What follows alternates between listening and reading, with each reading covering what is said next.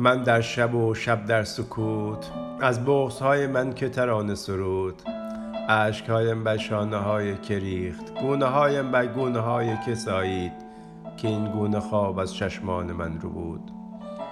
در خوابهایم مجنون مرد صحنه است در رویاهایم شیرین مهمان که میزبان حملت است. وصف این جهان پرتلاتم شیرین تر از هر شیرین است.